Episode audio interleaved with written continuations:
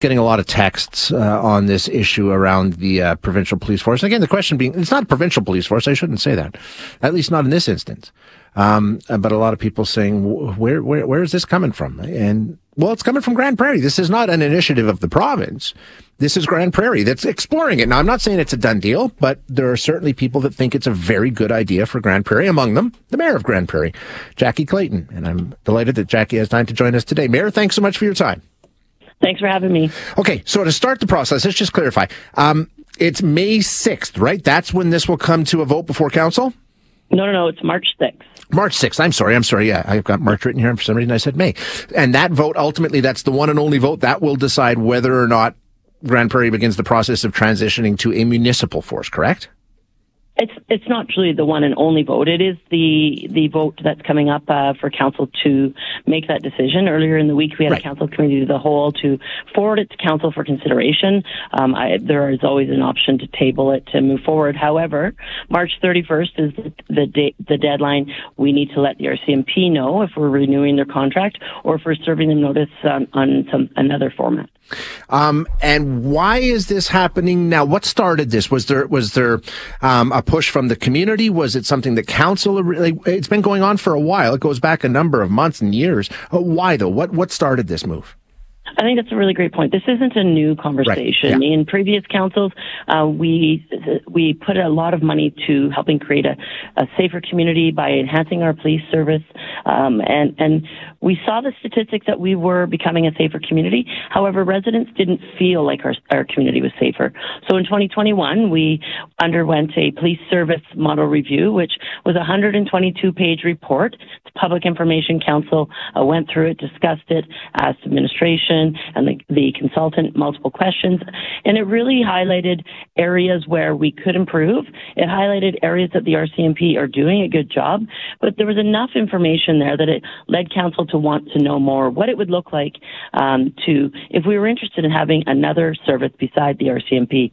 So from there, council um, passed a motion to hire a third party contractor who then in turn uh, presented a report to, to show us what a transition would look like. And so there's been uh, extensive community consultation on this. Um, at one point, um, we had our largest single engagement on any consultation topic in the city's history. And so, um, you know, it really has been a thorough conversation. I can say, though, that some people may seem surprised, but those people obviously didn't listen to the news or weren't aware that we were going down this path of consulting the community because this police service review, as well as this discussion on the transition plan, has been ongoing for multiple years. Uh, tell us more about that consultation. Like you say, the community obviously involved, but so were a number of different groups. There were a number of different, you know, uh, stakeholders that were involved. Just give us a better idea of when you talk about the consultation. What did that look like? Uh, the community consultation uh, included uh, 17 different external parties, so stakeholder groups, you know, the Chamber of Commerce, um, youth groups, multiple organizations. It included um, online opportunities to engage. It included um, opportunities at, at, a facility in our community where you could come out and learn more about what the current model does serve for us and what the opportunities um, are in regards to um, other service models. So the consultation was not only extensive in our community, uh, it was online. It was two stakeholder groups. Um, it was it was very thorough uh, in our community, and it was not a short period of time. Um, it was over multiple months. Right. Yeah. And of course, the whole point of the the report is to to weigh the pros and the cons. So let's get into it. What are the pros uh, as you look at it? I know you've spoken in favor of making the change. What do you see as being the positives for the community of Grande Prairie if if the policing model has changed? Well, and, and to be clear, um, I don't think we've actually come to a point where I've said, yeah, this okay. is the path we should go down. Uh, council will make that and have that dis- very thorough discussion and debate on March 6th. The big piece for me and for council yesterday that provided a lot of comfort was knowing that the provincial government now is providing the funds over two years.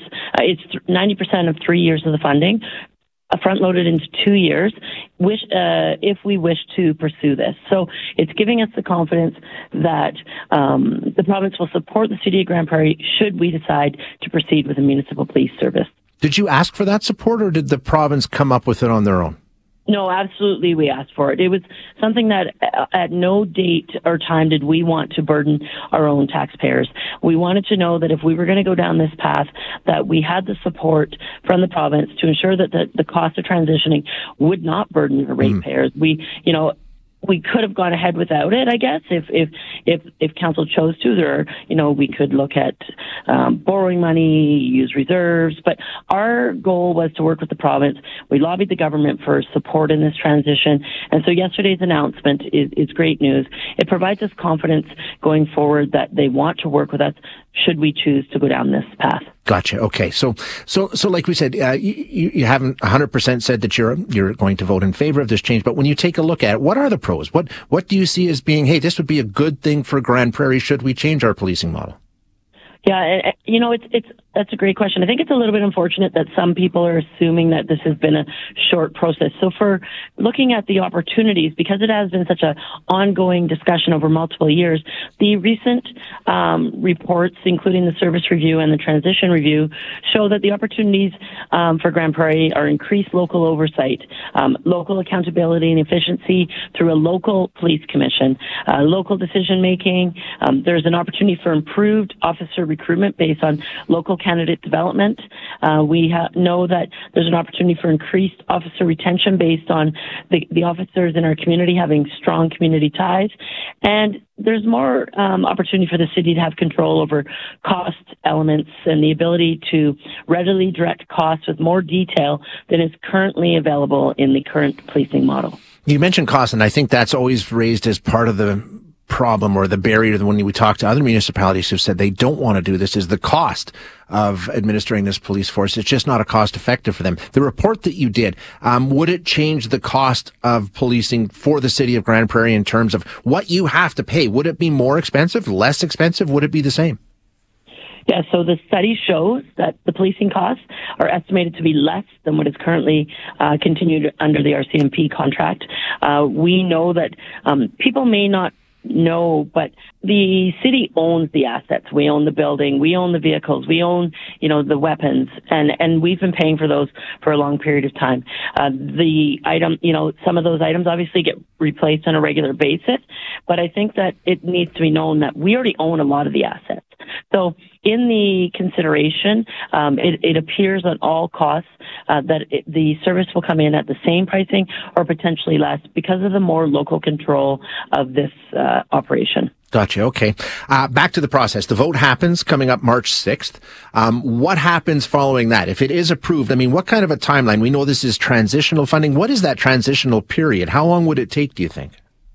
Yeah, so uh, the report that was put forward is a five year transition. Okay. So in the first year, um, if council were to pass this on March 6th, we then go speak to the minister, send a letter that we're looking um, for approval to change policing models, as well um, that we want to form a municipal police service. Then we need to pass a bylaw creating a police commission, notify the government of Canada of our intention. We the commission then is implemented and they go out and hire a police chief. So uh, but the transition itself would be over five years. The early years is a slower transition, and it's really um, as you step into full actualization of the municipal police force, you're decreasing the RCMP force. So over the years, uh, you'll see there's a duplication of services, and that is um, some of the transition dollars are attri- attributed to the fact that um, there is a duplication of service for a few years. Which, I mean, it would make sense. You don't want to have gaps, right? It's better to have that than to have holes. Well, and and this really was never intended to be a financial question about let's do this because it potentially could save money. This was always intended to be offering a service that fit the needs of our community. The province has said they're enabling municipalities to go out and find a service model that fits their mm-hmm. community. And so in this review, we know that the province has given us an opportunity if we choose to take it, where we will have a service that we feel fits our community, our unique needs, and really, at the end of the day, live in a community that is a safer feeling community. And statistically, we know we'll have um, the input. 79% of the top largest communities in Canada currently are policed by municipal police force. And when you look at those statistics, 84% of communities that are a regional hub such as ours are policed by a regional or a municipal police force. These services are unique. They're they're fit to the needs of the community in order to get to achieve the goal, and it's council's goal to have the safest community as possible. Um, Mayor, I really appreciate your time. Thank you so much for joining us today. Hi, it's Shauna, and I might be a bad parent because my kids think french fries are vegetables. Hey, it's Ryan, and I might be a bad parent because I went out for wings when my wife was in the hospital after giving birth. Johnny here. I might be a bad parent because in my house, the tooth fairy gives pocket change. But we're not alone. Len emailed us and said his six year old daughter's Tarzan moment going from love seat to La-Z-Boy by curtains made him more proud than any dance recital. and Andy left his two year old at the rink. All right, guys, I'm sure we're not alone. Like Andy's kid. For stories and confessions like this, make sure you check out our podcast. It's called Bad Parents, and it's available wherever you get your podcasts. I left a glove at the rink.